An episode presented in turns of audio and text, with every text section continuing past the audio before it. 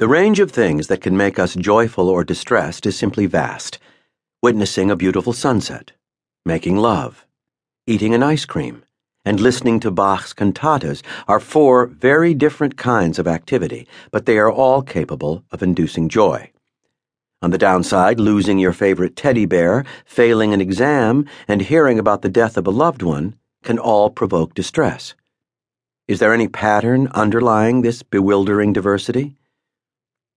In an attempt to answer this question, psychologists have compiled a huge database on what makes people happy. Happiness is not the same as joy, but it is closely linked.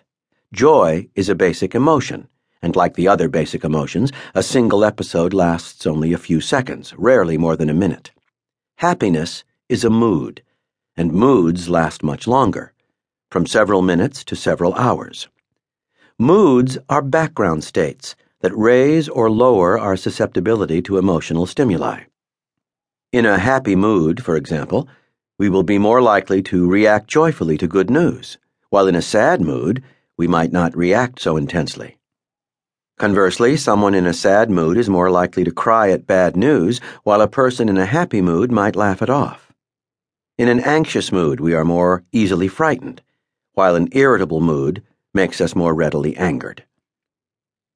People are more interested in happiness than joy because happiness lasts longer and makes joy more likely. The joy produced by witnessing a beautiful sunset lasts barely longer than the sunset itself, but the experience may put us in a happy mood that stays with us for hours. When psychologists do research on general life satisfaction, they are investigating happiness, not joy. The World Database of Happiness combines the results of hundreds of surveys that have been carried out on life satisfaction. Combing through this database, the first thing that leaps out is that material wealth is not a good way to become happy.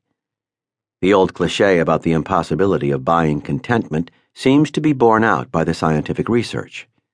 Of course, a certain amount of money can help to protect you from some of the most common causes of unhappiness, such as starvation and lack of medical care, but there is more to achieving happiness than simply avoiding pain and hunger.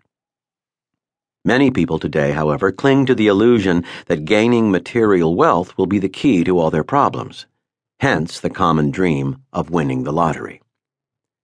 Such dreams might not be so common if people knew about the studies that have been done on people who really have won lots of money these studies reveal that most people are not made supremely happy by their winnings. When people win a fortune on the lottery, a few find that their life satisfaction increases, but for most winners, the euphoria quickly wears off and they feel exactly as they did before the win.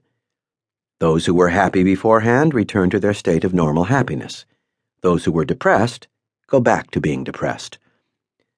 Getting rich quickly rarely leads to long term bliss in itself. When the initial high has worn off, a sudden windfall may even decrease your happiness. This, at least, was what Adam Smith thought, although some recent research casts doubt on this idea. Smith argued that any bit of sudden good fortune, monetary or otherwise, was likely to backfire.